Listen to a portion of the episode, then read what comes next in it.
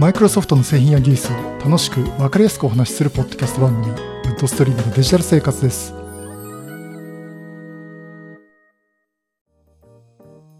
第667回目の配信になります。お届けしますのは木澤です。よろしくお願いします。はい、今週もお聞きいただきありがとうございます。この配信はクラウドファンディングキャンファイのコミュニティにより皆様のご支援をいただいて配信しております。今回も安成さん、ホワイトカラーさんはじめ合計10名の方にご支援をいただいております。ありがとうございます。このご支援は毎月500円もしくは1000円のご寄付をいただいて番組の配信にかかる費用とサーバー代とかというのに反映させていただいております。番組継続のために、えー、もしご協力いただけるようでしたらよろしくお願いします。詳しいご支援の内容に関しましては、この番組ウェブサイト windows-podcast.com でご案内しております。もしご協力いただけるでしたらよろしくお願いします。また、リスナーの皆さんとのコミュニケーションの場として、チャットサイト Discord にサーバーを開設しております。こちら、ポッドキャスト番組、電気屋ウォーカーと共同運用しております。よかったら参加してみてください。Discord サーバーの URL は番組ウェブサイトにリンクが貼ってあります。また、この配信は Apple Podcast、Google Podcast、Spotify、Audible、Amazon Music で聞くことができます。はい、ということで、いいろいろと今回お話あるんですけども、えっ、ー、と、直近というかですね、お友達、私のお友達、あの、玉井さんっていう方がいるんですけど、あのね、自宅にラックマントサーバーを入れてるってすごい方いるんですけども、えっ、ー、と、そのお友達の玉井さんがですね、このマイクロソフト MVP の方なんですけど、今度ね、オンラインで勉強会が開催されるということで、なんとサービスの勉強会ということで、第1回目ということでですね、2月の24日に開催しますので、もしご興味のある方はね、ぜひ参加していただければなと思っております。2月の24日、夜19時から開始予定です。これ、玉井さんお一人でですね、まあ、いろんなことをお話しいただけるんですが、あの、サーフィスのお話いただけるんですけども、あの、この方は企業関係で、まあ、結構インフラとかね、そういったことをやってるプロの方で、あの、実際企業導入するというような、えー、視点とか、もうエンタープライズ的なところから見た Surface Pro 9。で、今回お話しする Surface Pro 9は Surface Pro 9 with 5G というあの ARM モデルですね。えー、これについて、まあ、Pro 9、5G、あの、ARM モデルっていうことに限ったわけじゃないんですけども、エンタープライズ的な視点から見た、えー、Surface。あその、マイクロソフトの Configuration Manager とか、 Intune とかですね。まあ、そこら辺のところからのお話をいただけるってこと。あの、私が普段こう、コンシューマー的な市場でね、視点でね、えー、見るお話とまた違った企業レベルからの見たサービスってどうなのかっていうお話いただけますんで、これ大変興味深い話ですし、私もこれ聞きたいと思ってますんでね、えー、ぜひよかったら参加ご参加ください。あの、コンパスの方で、えー、申し込みやってますんで、この番組のリンクとかね、あとあの、ハッシュタグウッドストリームデジタル生活の方でも、このリンクを送らせていただきますんで、2月24日、19時からサーフェス勉強会第1回目開催しますんで、よろしくお願いします。それとですね、あの、アンケート調査、えー、前回大変ありがとうございました。で、今度はちょっとまた別にテーマ絞ってですね、やらせていただきたいと思っております。えっ、ー、と、この後配信してる頃には展開できたらいいなと思ってるんですけども、えー、Surface Pro 9について何か聞きたいことありますかというテーマです。えー、Surface つながりなんですけども、これ私私でこう Surface のこうコンシューマー市場的なね、あの、皆さんこうデジタルガジェットでして使うにはっていう、楽しめるにはっていう視点でね、お話をしたいと思ってますで。で、このね、Surface Pro 9これにちょっと機種限定で、あの、ちょっとなんかこう聞きたいことあるとかね、なんかやってほしいことあるとかね、えー、そういうことがあったらですね、ちょっとお話聞かせていただければなと思ってます。まあ、ちょっとそこに絞ったアンケート調査っていうのをやらせていただきますんで、えー、ぜひご協力のほどよろしくお願いします。なんで Surface Pro 9なんだっていうのは、そのうちまたお話をすると思います。さて、今回のお話なんですけども、えー、まあいろいろね、お話が出てるんですけどね、今回は Bing、マイクロソフトの検索エンジン Bing についてお話をしたいと思います。タイトル、逆襲の Bing。これ英語で、英語までいくと Bing's Counter Attack というところになるんですけども、あの、マイクロソフトがですね、えー、まあ先日からこの AI、オープン AI と競合というか出資して、まあチャット GPT とか、まあ、前々回お話した内容ですね。チャット GPT とかとこう出資して、こういろいろ協力していくよって話はさせてもらったんですが、ついにですね、Bing で、えー、この OpenAI を使ったテクノロジーを使った新しい Bing と、これに伴う、えっ、と、マイクロソフトエッジ、ウェブブラウザのマイクロソフト、ウェブブラウザのマイクロソフトエッジ、え、これが登場するというお話で発表がありました。で、まあ、この話をね、今回させていただきたいと思ってるんですけども、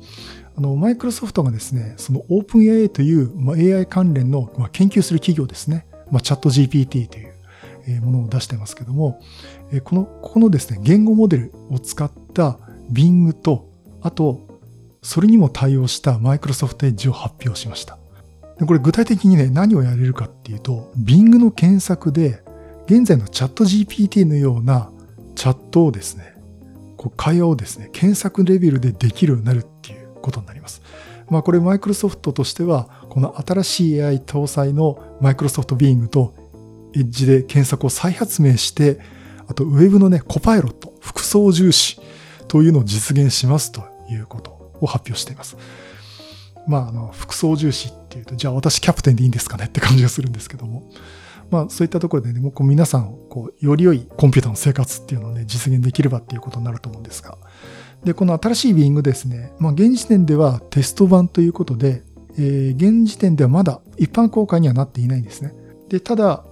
希望する人にはテストができるっていうことで、えっ、ー、と、メールで申し込むとですね、ちょっとしばらくすると、これが使えるようになりますよっていう許可が 出ます。あの実際マイクロソフトアカウントにからあの紐付けされて OK ですって出てくるんですけども、一回メールで申し込むとですね、ウェイティングリストっていうものに入って、え、ちょっと待ちます。なんかすぐ即日発行されたって方もいれば、えー、2、3日かかったって方もいるんですけども、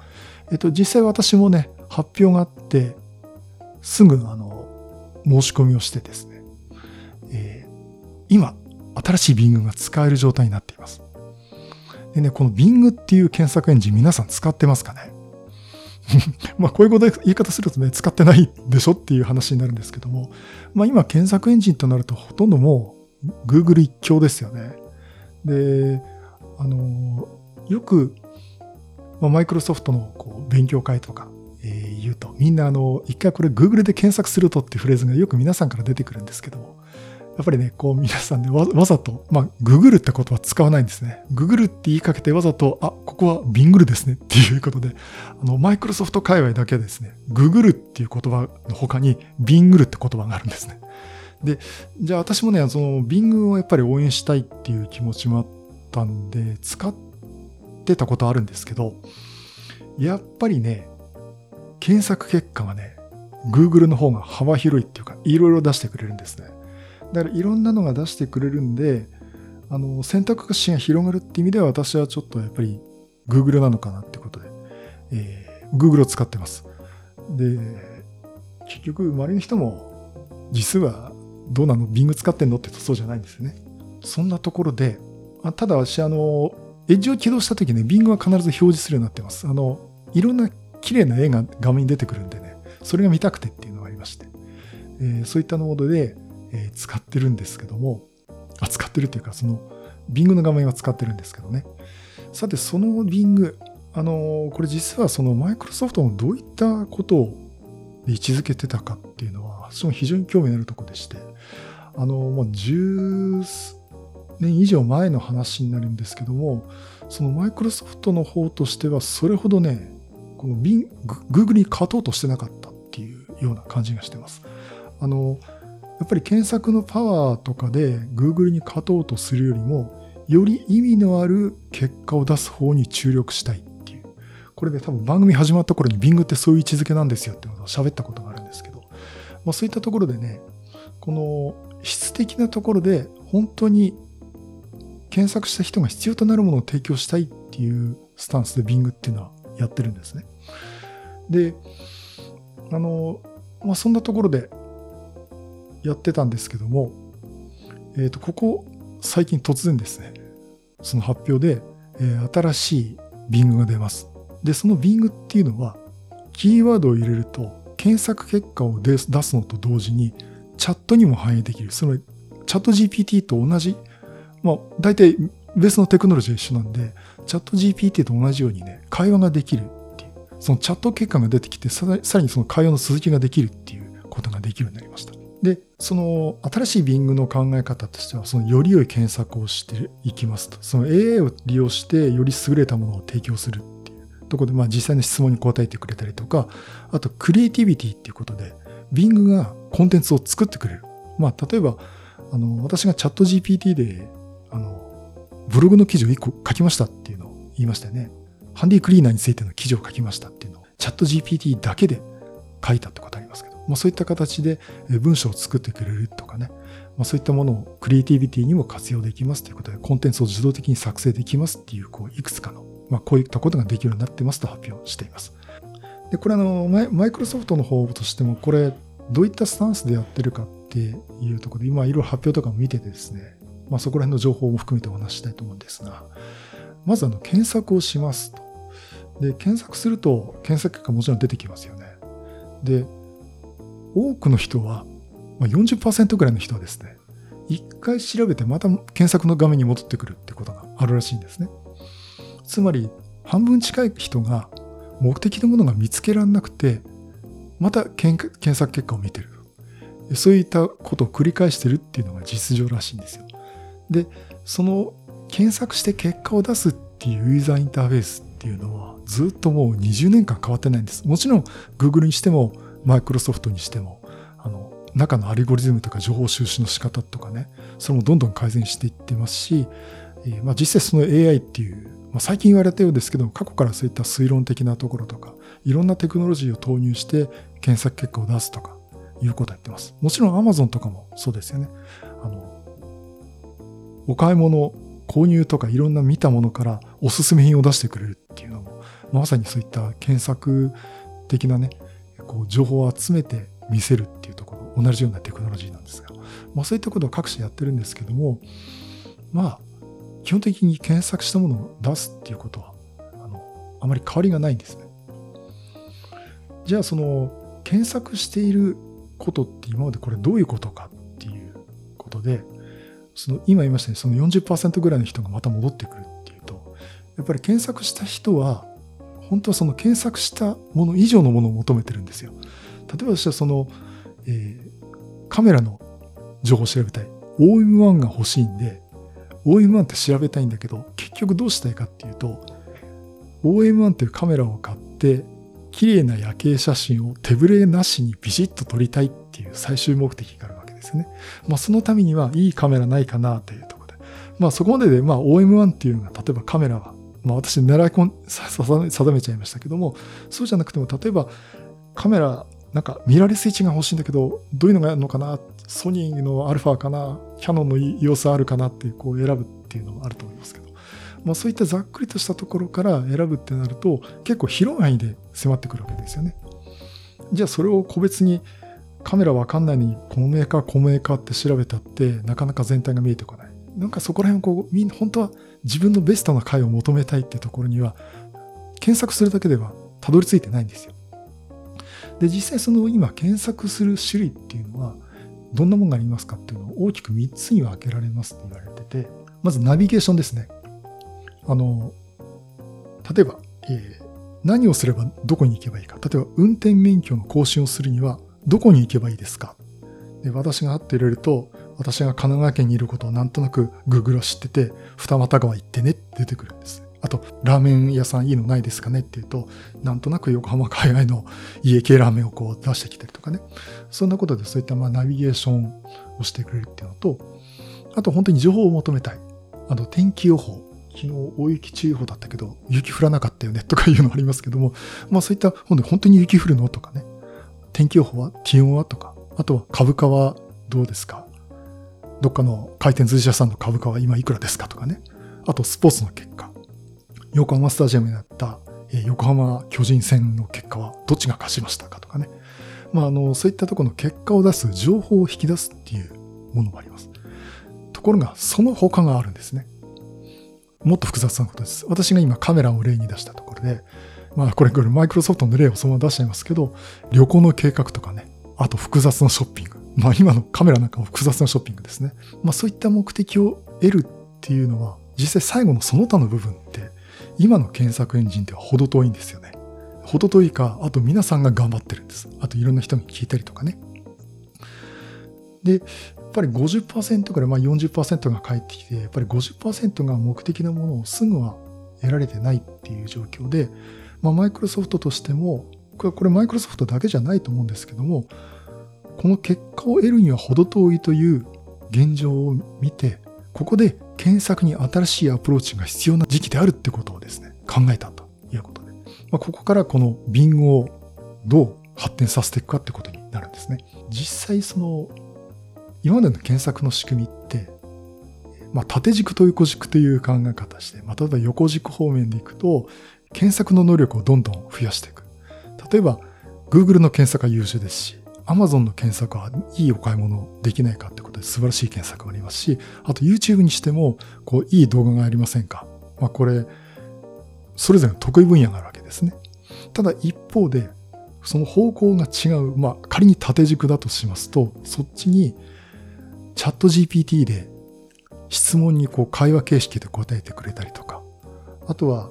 まあ、無理やり AI の話をすると、 Stable Diffusion で言った言葉に対して絵を作ってくれて提供してくれるとかね。まあそういった方向があると。じゃあ、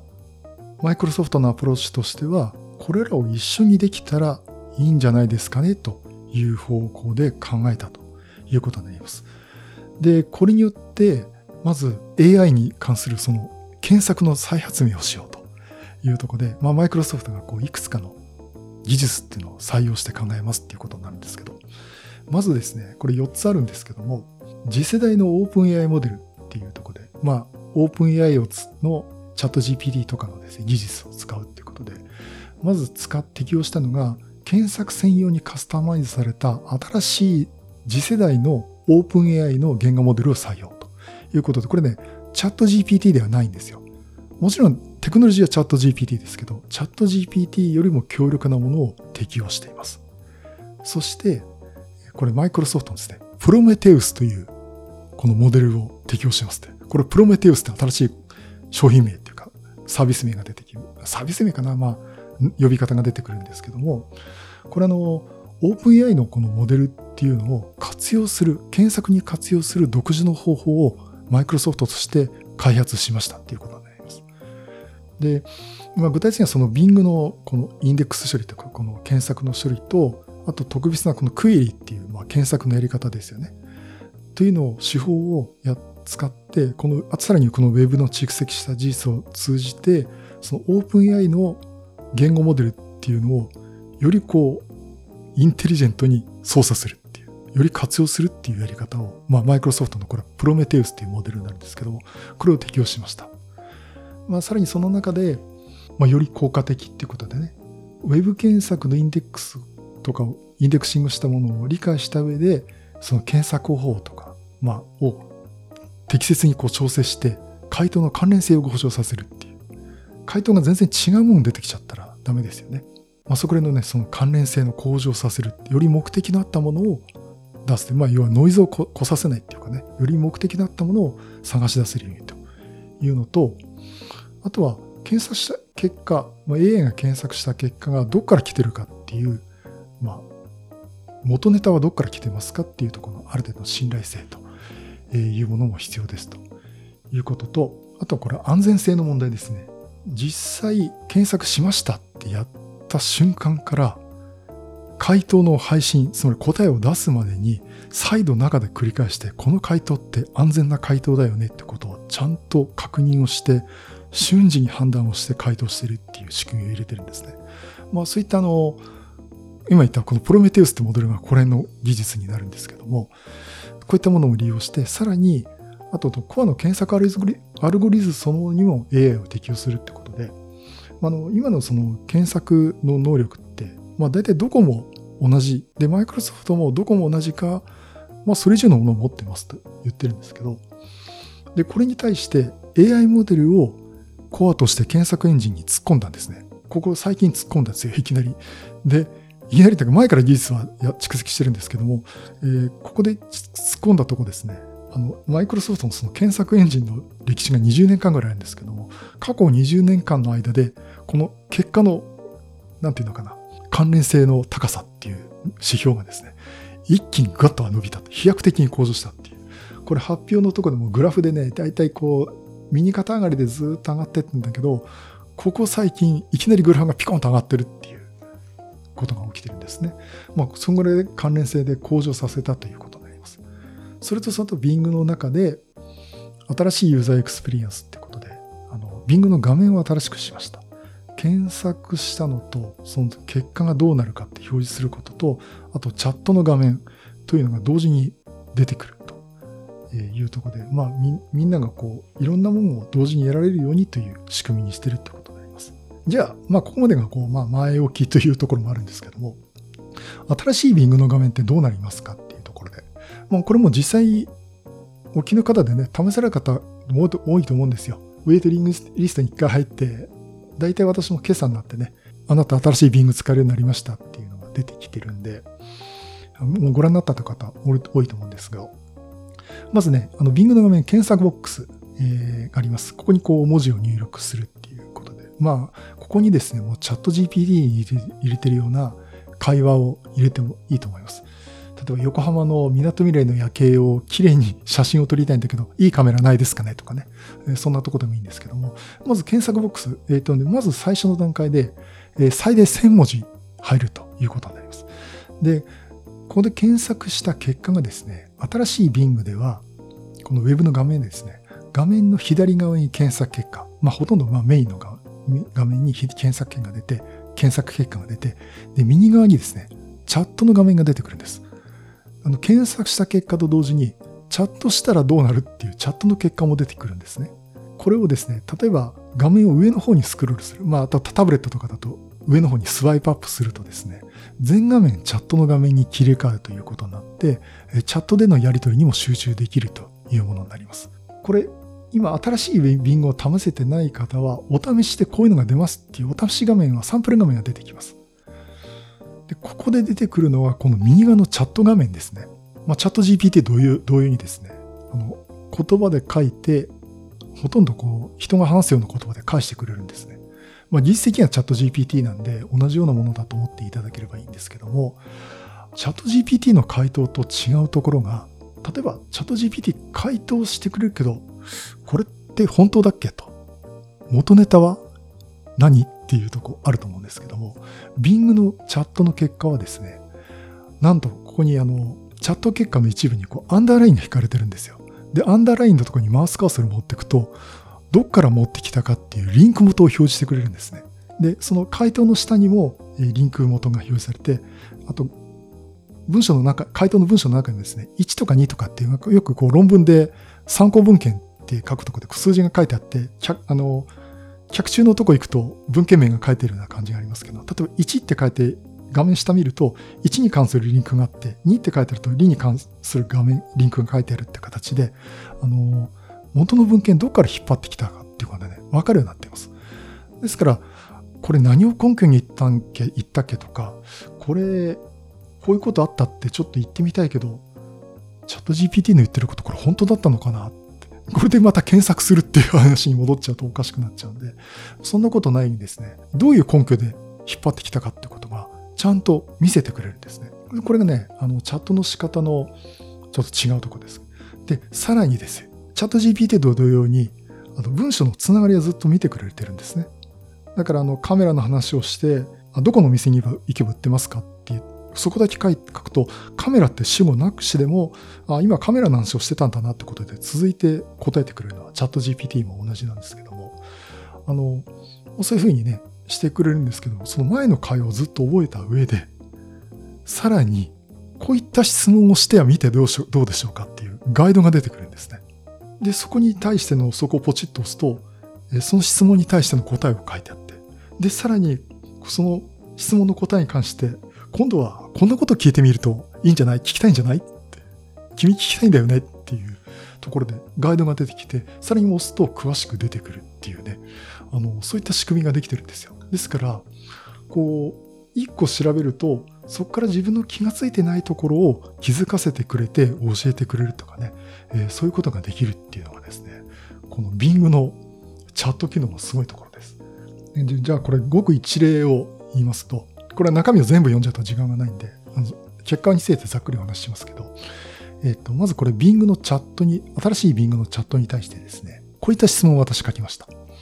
マイクロソフトの製品や技術について話をしてくれるポッドキャスト番組を探しています。で、回答するんですね。こんにちは。こちらは Bing です。お役に立てるようにします。ってニコニコマークが出てきて、マイクロソフトの製品や技術について話をしてくれるポッドキャスト番組をお探しですね。検索結果によると以下の番組がありますっていうことで、なんとこの番組の名前が出てきます。グッドジョブだよ。マイクロソフトって感じで。ウッドストリームデジタル生活。で、ウッドストリームデジタル生活っていうところにアンダーライン書かれてて、そこにマウスカーソルを持っていくと、この windows-podcast.com のリンクが貼られて、で、1番って番号が書いてあって、その下の方にね、詳細情報1番のリンクはこれですっていうと、windows-podcast.com にリンクが飛びるようになっています。で、ウッドストリームデジタル生活、マイクロソフトの製品や技術はうんたらかんたらで、これがね、あ、そう、これ全部読んじゃおうか。マイクロソフトの製品や技術を楽しくわかりやすくお話しするポッドキャスト番組です。Windows や Office、Surface などの最新情報や使い方のコツ、おすすめアプリやゲームなどを紹介しています。これ私が言った言葉もあるし、あれ、ここんな Surface の話してるとか、おすすめアプリとかね、うん、あの、最新情報や使い方のコツコツなんて私、コツなんてことは使ってないんだけども、これね、マイクロソフトというか Bing が考えて言葉作ってくれてるんですよ。だからこいつこういうこと喋ってるなということがね、わかるというところで、これどう判断してるかっていうのは、えー、わからないんですけども、ここまで書いてあります。で、あのー、あとはマイクロソフトの検索エンジン、もう一つはね、マイクロソフトの検索エンジンでも知られますよって。で、これらの番組はいかがでしょうか？もっと詳しく知りたい方は検索結果の URL をクリックしてくださいということで下に URL が書いてあると。えいうふうになってるんですね。で、ここまでだったら、チャットビーンを、あ、チャット GPT ここまでなんですけど、さらにですよ、ボタンが並ぶんですね。ウッドストリームのデジタル生活にいて、もっと聞きたいですか？って言うんですね。で、これをポチッと押すと、勝手に質問状を送ってくれるんですね。ウッドストリームのデジタル生活についてもっと教えてくださいって質問を投げてくれるんです。そこで、はい、ウッドストリームのデジタル生活についてもっと教えて差し上げます。で、ウッドストリームのデジタル生活ってこの番組の、まあ、今みたいな説明をした上に、毎週週末に配信しており、YouTube の動画配信を行っております。これ、あの、おそらく私の番組の中のあのクラウドファンディングの中で毎週週末やってるし、YouTube のもやってます。ということも書いてあるんで、ここから拾ってきてんじゃないかなと思うんですね。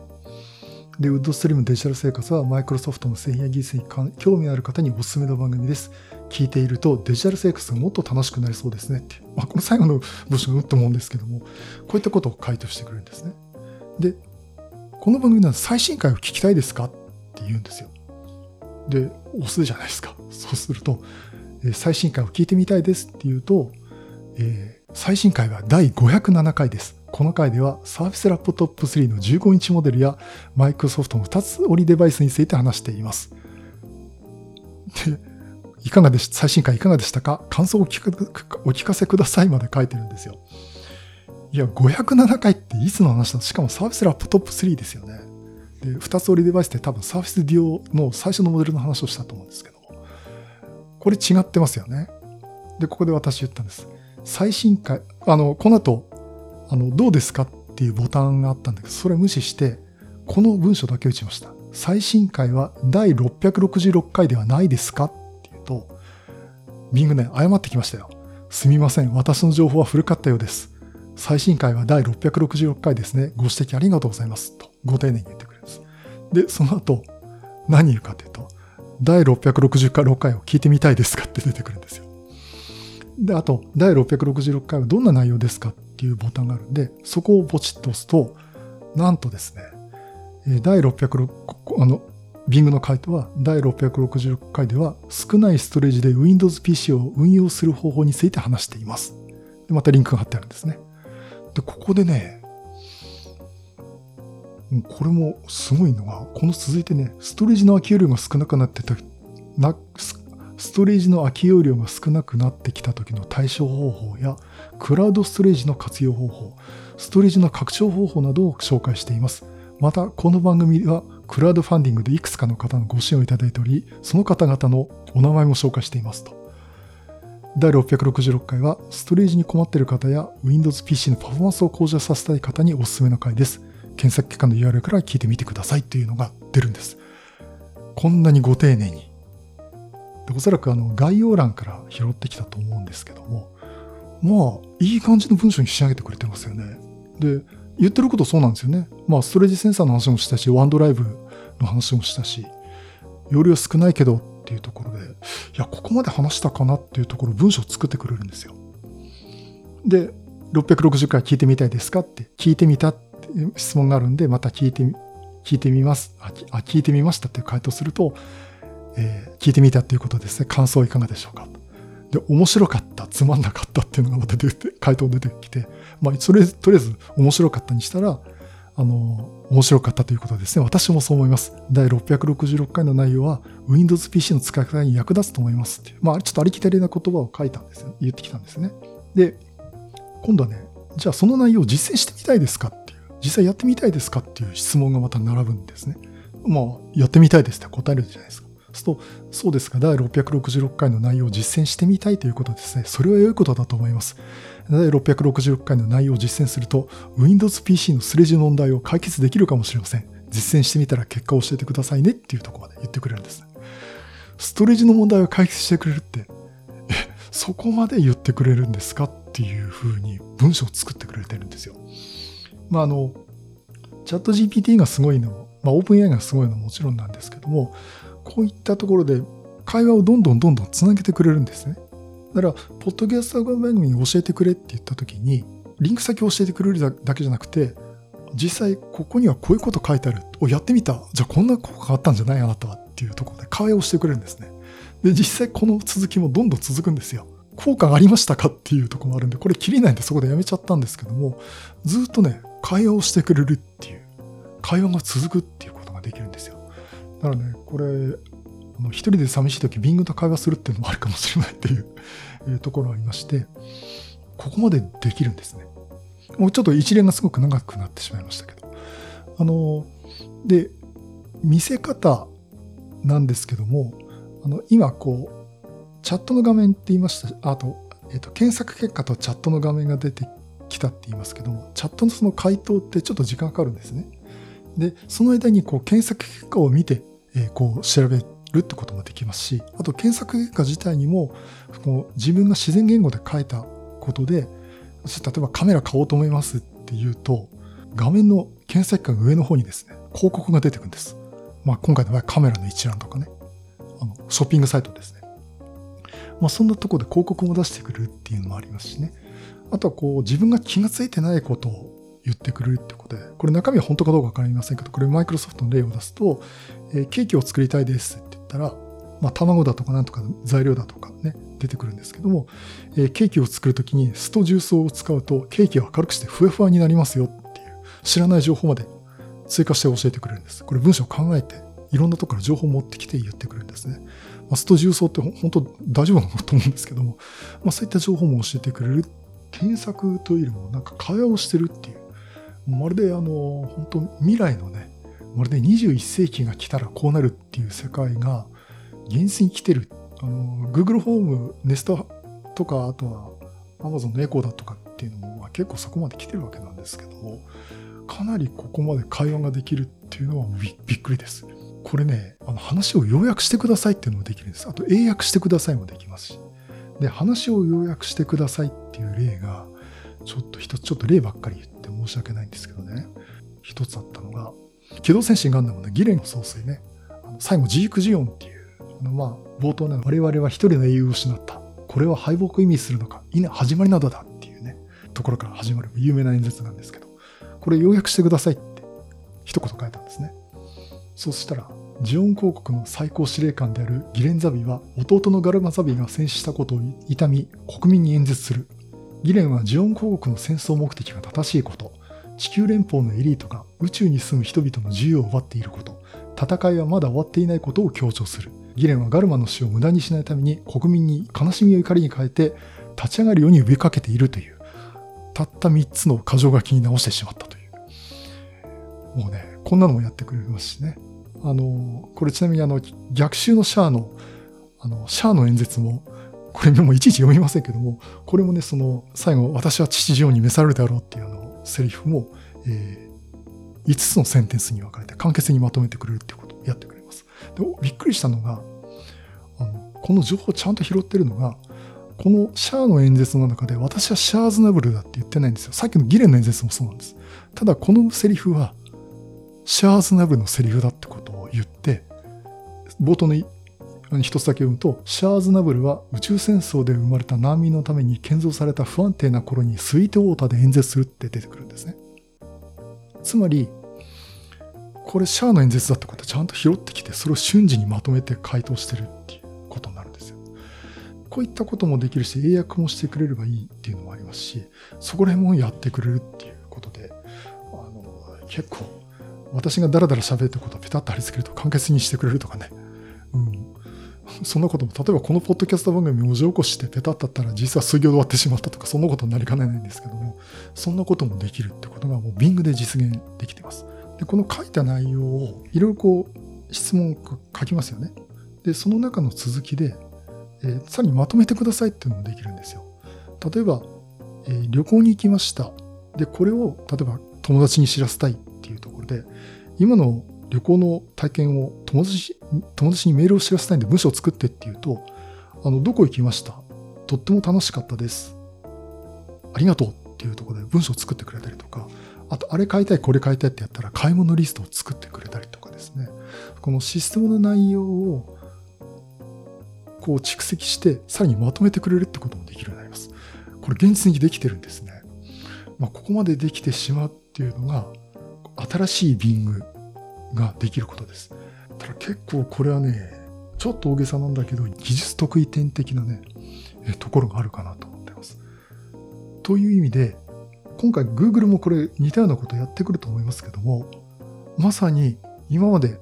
みんなが使ってなかった Bing が出番が出てきたかったっていう。だからまさにこの番組のタイトル、逆襲の Bing っていうのはそういう意味なんですね。それでですね、あとね、Bing に伴ってさらにそれを活用できるようにっていう、マイクロソフトエッジも新しいの出ますっていうことで、マイクロソフトエッジの話も出ました。まあ、基本的に Web ブラウザとしては変わらないんですけども、これも今試すことができます。今使ってる Bing 自体は、あ、Bing じゃない、エッジは変わらないんですけども、インサイダープレビューっていうのがあの、エッジにもあるんですね。で、インサイダープレビューのデブチャンネルのあのマイクロソフトエッジをインストールすると、これが使えるようになります。でちなみにあの、マイクロソフトエッジってあの、インサイダーフィルムを入れてもですね、今のベビングと、あの、共存できます。だから、普通のビングを使ってもいいし、インサイダーフィルムのビングを立ち上げるってこともできるんで、あの、ちょっと試しに入れたい、見たい方はですね、インサイダーフィルムのビング入れていただくと、まあ、さらに新しいビングが使える状態になっていると、これが活用できます。で、何が違うかというとですね、あの、見た目の方はほとんど変わらないんですが、右上のアイコンにね、ビングのロゴがですね、B って文字があるんです。それをクリックすると、え右側にウィンドウが出てきて、あのビング、あ、ビングとか、エッジの中にさらにウィンドウが出てきて、チャット作成、まあ、インサイトってこの意見を募集するっていう欄が出てきて、ここにね、あの、例えばチャットだったら何でも聞いてくださいっていうチャチャット GPT みたいな画面が出てきて、すぐ入力ができるようになってます。で、ここに質問状を書くと答えてくれる。その場でこう答えてくれるんで、まあ、それ見ながらウェブ仕事したりとかウェブ見たりっていうこともできます。でね、ここ私うまく試せなかったんですけど、マイクロソフトのデモでいくと、PDF をウェブ画面で表示させるんですね。そして、この画面のこの文章の要約をしてくださいっつって、PDF の中身を読み取って要約したりとか、あと、ここの数字を拾ってくださいって出してくれたりとか、ここのウェブサイトとのこの数字の違いを出してくださいってことで結果を Bing が出してくれたりとかですね、そんなこともできるなってます。ちょっと私この PDF のやつはうまくいかなかったんで、またちょっと試してみようかなと思うんですけども、まあそんなこともできるっていう画面ができました。あとは、このタブでですね、チャットの横に作成ってあるんですけども、えー、作成で作ってほしい文章を入れると文章を作ってくれるんですよ。まあこれがクリエイトって言ってるとこなんですけども、えー、例えばですね、えー、Surface Pro 9をポッドキャスト番組で紹介したいっていう文章を、タイトル入れると文章作ってくれます。作ってくれた文章を見て、あ、もう俺入れないじゃんと思っちゃったくらいの ことをね、言ってくれます。で、回答の仕方は何種類か、え、やってくれるんですけども、まあ、用意してくれるんで、あ、用意してくれるというか選べるっていうか、種類選べるんですけども、どういった回答しますか？トーンを回答するということで、どんな感じで回答しますかとかですね。えー、プロフェッショナル、カジュアル、熱狂的、ニュース、面白い。だから、サーフェスプロ9について紹介したいと思いますっていうのと、サーフェスプロ9を紹介するぜとかね、これはいいぜってみたいな形の回答してくれたりとか、何種類かニュアンスを変えてくれるっていう、トーンを変えてくれるっていうのと、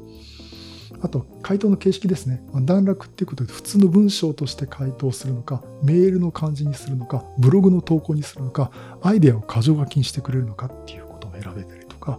あと、回答するその文章は短いのか中くらいなのか長いのかっていうのも選べると。で、これだけ押して、下書きの生成ってボタンをポチッと押すと、文章を勝手に作ってくれます。もうね、衝撃的ですよ。うん。あの、ネタがなくなったら、ここに書いた後、ここに書いた原稿を読み上げようかなと思っちゃうくらいのものを作ってくれます。これね、新しい Bing で実現できるということで、やっぱり一番のところはその PDF っていうかその表示してる画面の内容をこのチャット画面に反映させて聞いてみるとか、そういった連携のところかなと思っています。まあ、これはあの、インサイドプレビューなんでね、あの今後も改善されていくと思いますので、もまた使い込んでね、新しいところが出てきたらお話ししたいと思っています。さて、では、今度はちょっと中身の話をちょっとしたいと思うんですけども、さっきプロメテウスって言葉が出てきました。そのオープン AI の技術とマイクロソフトの検索技術をうまく結びつけて効果的に見せるという仕組みなんですけども、これね、まあ、ざっくりとした概要的な話になると、まあ、いくつかこう5つぐらいの要素があって、まあ、3つぐらいお話ししますと、チャットオーケストレーションっていうことで、あのこれ、質問に対する情報収集っていうのをどうやってやってるかというところで、まずこの長い質問文を読み取って、えー、複数の検索を同時に展開するらしいんですね。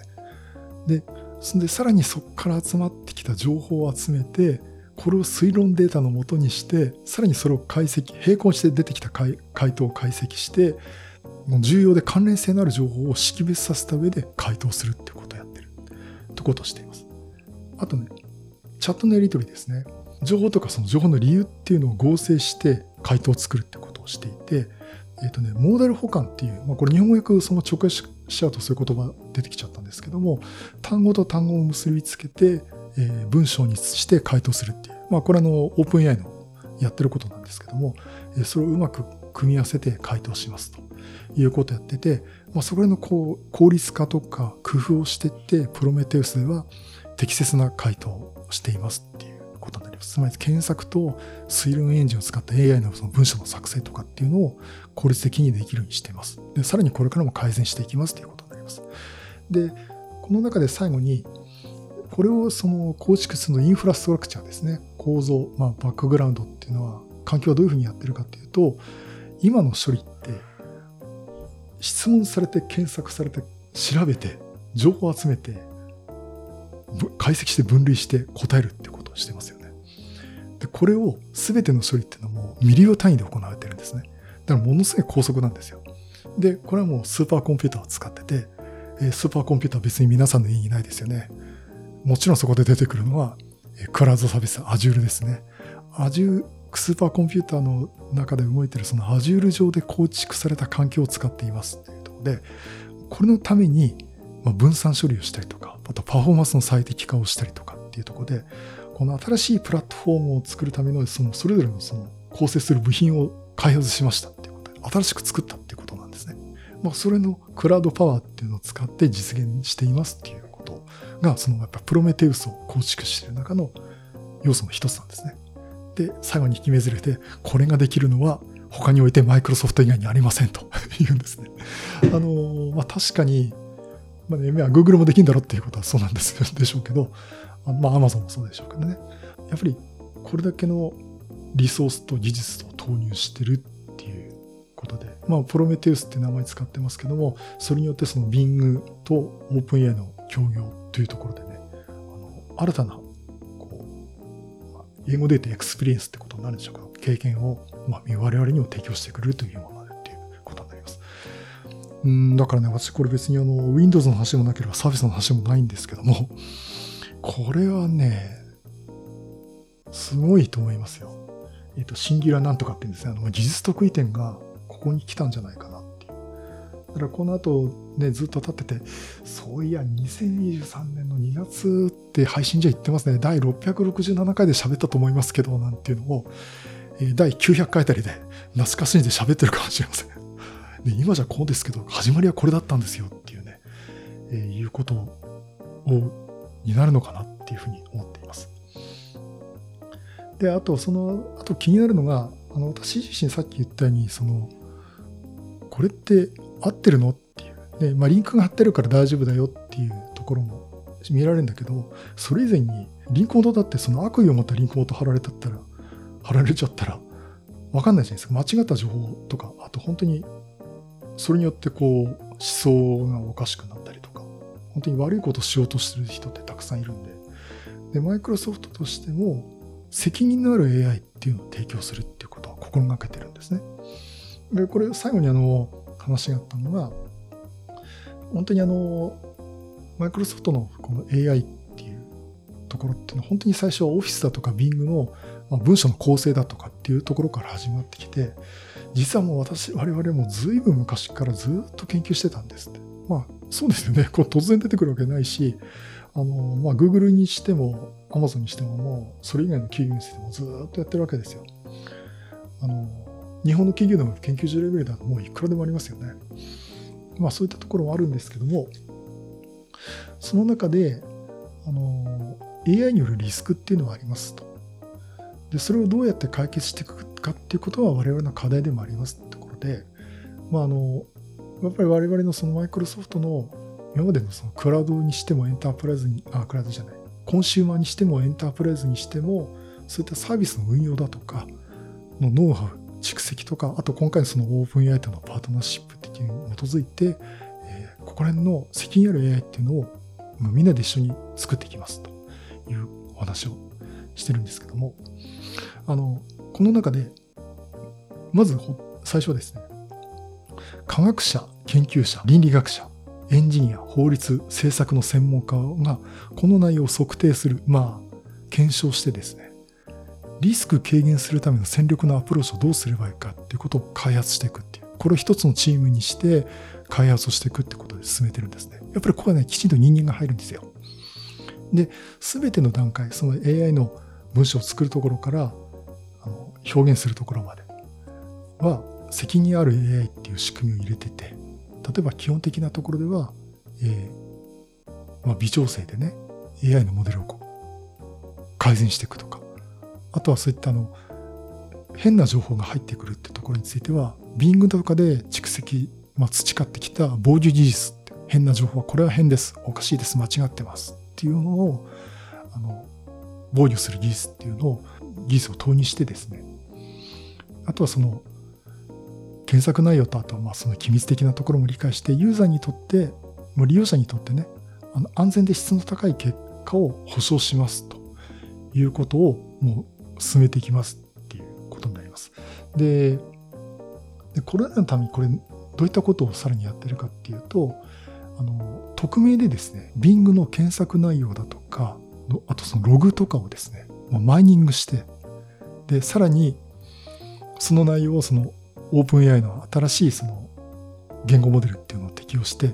何千もの会話っていうのを作り出して、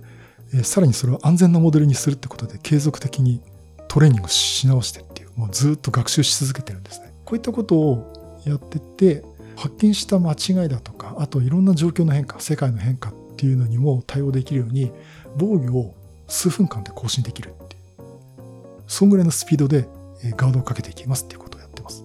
まあ、それによってその AI によるその意図的な誤りとかミスからを見守ることができますよっていうことをしています。この中でそのマイクロソフトはもちろんこうフィードバックをどんどんしていかなきゃいけないんで、専用のですね、テストチームっていうテストシステムを開発しているということになります。で、これ実際ね、会話シミュレーターっていうのを用意して、あの、チャット GPT と、まあ、OpenAI とその Bing とっていうのをお互い会話をさせる。まあ、いくつかのその AI を会話をさせて、で、その中でわざと Bing に対して敵対的なユーザーのふりをして有害な発言をしてみてみるんですね。その時 Bing がどんな反応をしたか。で、そこに対して Bing が正しいことなのか間違ってることなのかちゃんと判断できているか確認判断できるかということを確認すると。で、でそれに確認ができているかどうかっていうのをまた専門家の言語学者とかが入ってさらにフィードバックをしていく。ということでテスト分析改善っていうこの3つのループをですね繰り返していってより強固なものにするっていうことをやってます。でもちろんユーザー側としても間違えたら直すっていう。情報が古いですよとか間違えてますよってことはフィードバックできる。ようにさっきのあのチャットの結果にあのいいねのこの指上げるマークと指を下げるマーク。があってそれによってこう反応をフィードバックすることができるということで、まあ、例えば私の番組はさっき507回が最新回になってるけど666回が最新回だよっていう。ちゃんと見に来いよと。まあそれそこまで言うわけじゃないんですけどもあの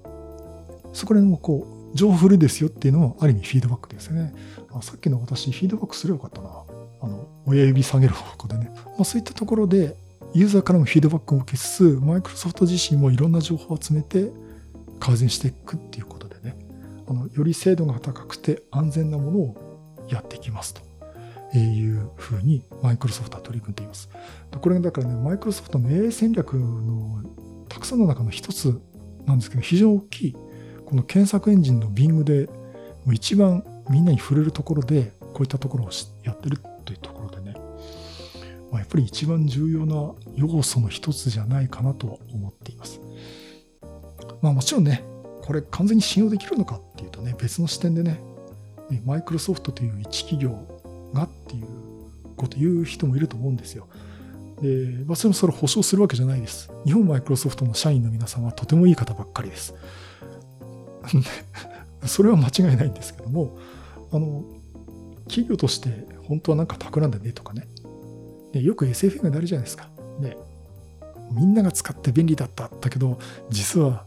悪巧みをしてたっていうね。レジスタンスがそれを何とかしましたなっていうあのストーリーよく聞きますけど。まあ、あの、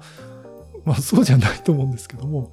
あの、すべてやっぱり信用してはできない、いけないっていうのはあるんですけども、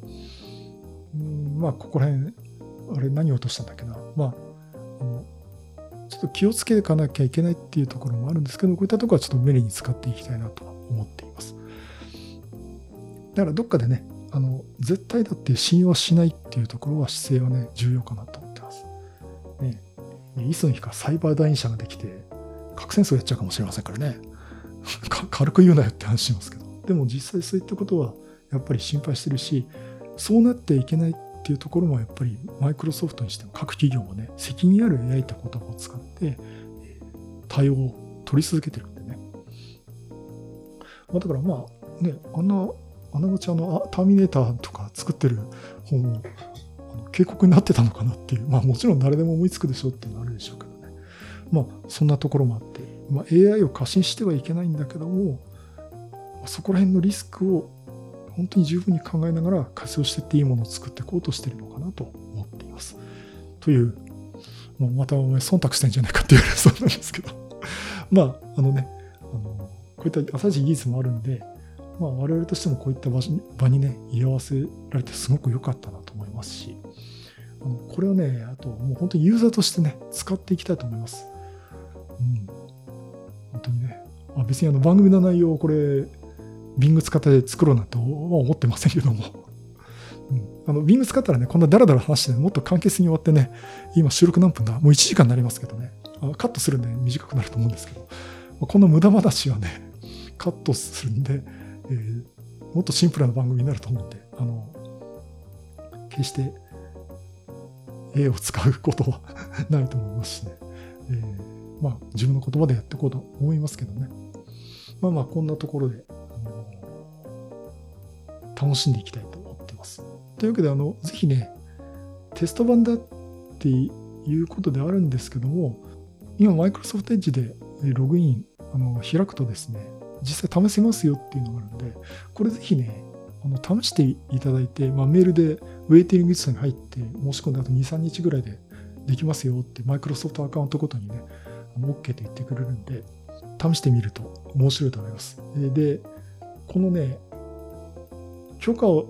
テストできる許可を得る近道が、ブラウザを、マイクロソフトエッジをデフォルトのブラウザにすること、あとスマートフォンのには Bing のアプリをインストールすること、この2つを入れてると、もっと早く許可されるよっていうことらしいんで、まあ私あの、もともと入れてるし、規定のブラウザはね、エッジですんで、うん。ね、いや、ほとんどの方が市場シェア的にはね、Chrome だったり、あと、さあね、そまあ、サファリの方もいるでしょうからね。うん。まあ別にあの、あの、エッジを規定のブラウザにしなきゃダメってことはないんでね。まあ、まあ、Mac の方もそこで安心してちょっと試してみていただくとね、いいかなと思っております。はい、そういうことで、えー、今回ですね、マイクロソフトの検索エンジン Bing、これがもう大きな発展を遂げているという話と、それに伴って新しい新しいマイクロソフトエンジンも出るという話をさせていただきました。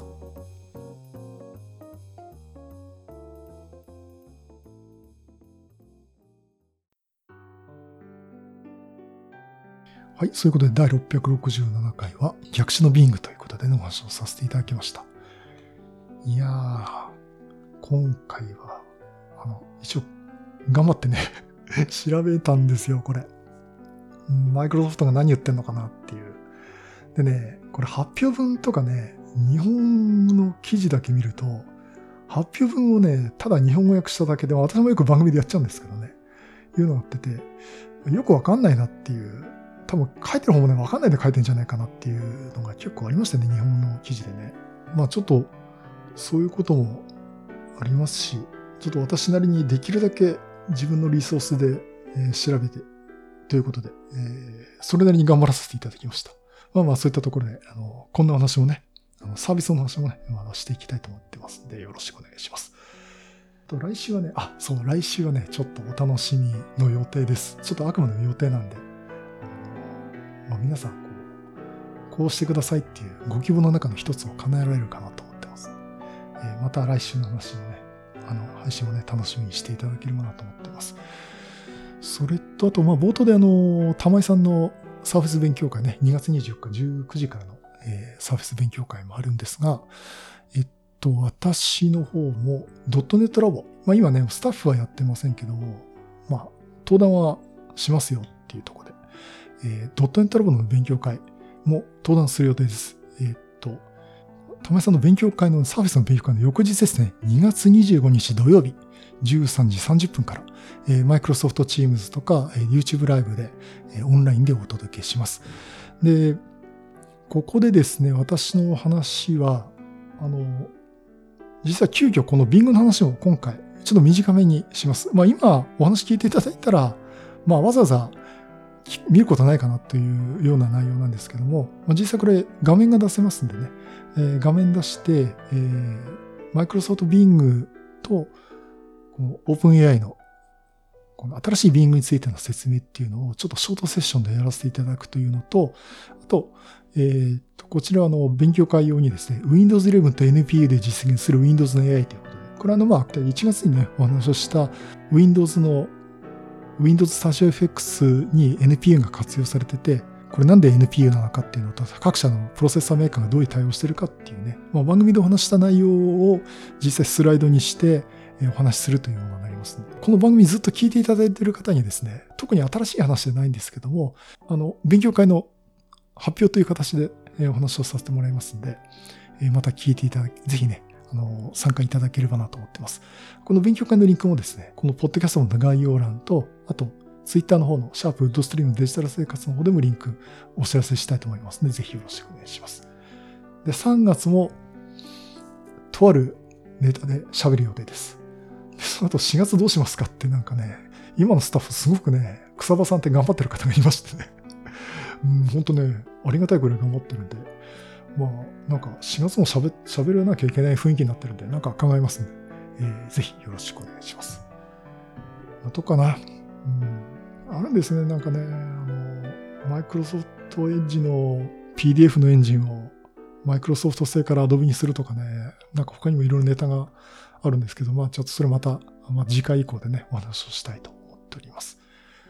はい。はい、そういうことでまたいろいろネタ集めてお話したいと思います。またよろしくお願いします。